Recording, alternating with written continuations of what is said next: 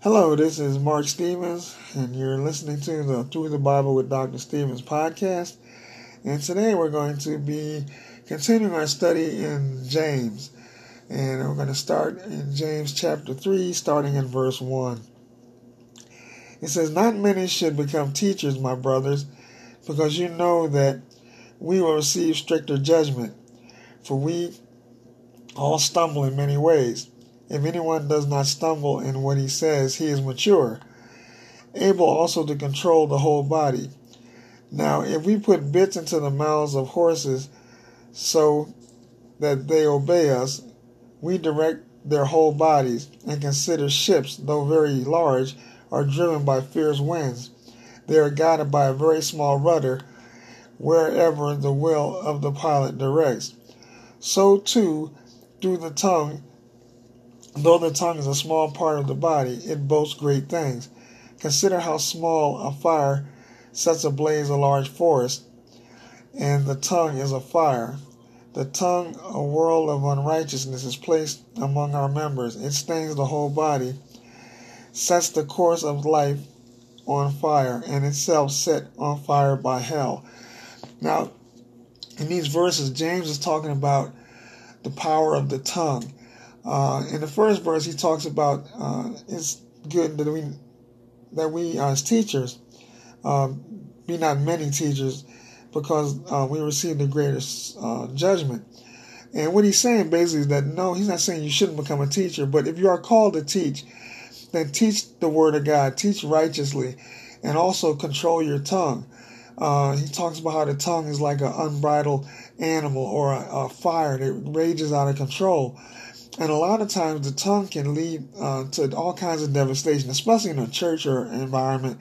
You know, um, one word of gossip could destroy a whole church, or one word of gossip could, could destroy a marriage or a family.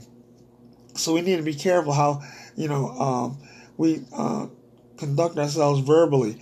Uh, the, the tongue can really lead to a lot of devastation. And uh, it also lets us know in verse 2 that in many things we offend all if any man offend not in word, the same is a perfect man, also to bridle, also to bridle the whole body.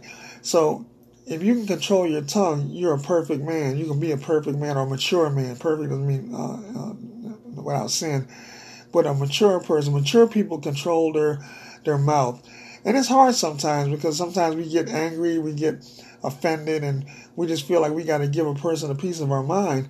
But the, the best thing to do is keep your mouth shut and ask God to give you wisdom and patience and a lot of fruit of the Spirit to guide you. Uh, the fruit of the Spirit is the character of God, and that's the thing that people really notice in our behavior. You know, a lot of times as church members, we focus on the gifts of the Spirit, which are important, but it's the fruit of the Spirit that represents God. The fruit of the Spirit is the character of God. And if we're impatient, angry, uh, you know, verbally immoral, people notice that, and it, and a, it becomes a stain on the body of Christ. We have to be really careful about that. And it says that right here in uh, the um, the seventh verse or the uh, sixth verse. It says that the, the the tongue is out of control and stain the whole body. So we have to be very careful. A lot of people's reputations have been destroyed by things that they said. You know, they might have told an untruth or they might have character assassinated somebody. The tongue is a very dangerous uh, instrument, and we have to be careful how we use it. Let's look at verse 9. With the tongue we bless our Lord and Father, and with it we curse people who are made in God's likeness.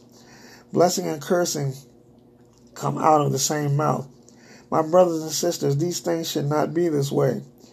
Does a spring pour out sweet and bitter water from the same opening? Can a fig tree produce olives? My brothers and sisters, or a grapevine produce figs? Neither can salt water spring a saltwater spring yield fresh water. So we need to understand that, you know, our mouths have to be instruments of righteousness, and we can't allow ourselves to be wishy-washy with our with our with our verbiage and what we're saying. We have to be very careful about that, and we have to also know that we can curse people with our mouths. And a lot of times when people hear the word curse, they're thinking uh, a profanity, but it's not talking about that kind of cursing. it's talking about a lie or a falsehood. You know, I remember I heard a story about a man that um, his, his one of his friends uh, was after his wife, so he told a lie that he was cheating on his wife and he saw this man with another woman. Well, when the wife heard about it, she got so mad she killed her husband. And the guy wasn't cheating on his wife, but the person lied on him. And so here's this woman going to jail for murder because of a lie, and a man's laying dead. So your mouth can cause all kinds of devastation. And even after a person has been character assassinated, even if they find out it's true, a lot of times their character is permanently stained. So you have to be careful, saints of God. But guard your mouth. You know, you may be tempted to say something negative about a person, but you don't really think about that. I know when I was a kid, my mother used to always say, if you can't say something good about somebody, don't say anything at all. And that should be the truth. Um, verse 13 Who among you is wise and understanding?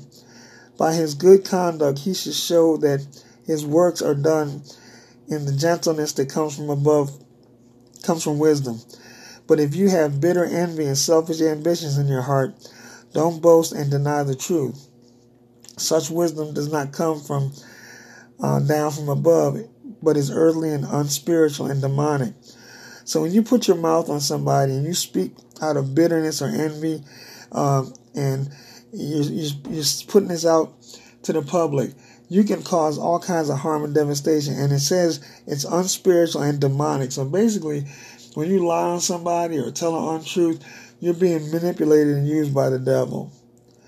Verse 16 For where there is envy and selfish ambition, there is disorder and every evil practice. But the wisdom from above is pure, then peace loving, gentle, compliant, full of mercy and good fruits, unwavering, without pretense. And the fruit of righteousness is sown in peace by those who cultivate peace. And so the bottom line is if you're in a situation where you really don't know what to say, don't say anything. Ask God for wisdom and He'll give it to you. And, and we read earlier James that if you lack wisdom, ask God, and He gives it in abundance. So don't, you know, just fly off the handle and say what's on your mind. Just pray about it. Say nothing until you get a word from God and then speak on it. But do it in gentleness, peace, and in love. Amen. So we've just finished James chapter 3. And the next time you hear from us on this podcast, we'll be reading James chapter 4. God bless you guys, and let's have a word of prayer. Dear Heavenly Father, I pray, God, that you would help us to control our mouths and our tongues.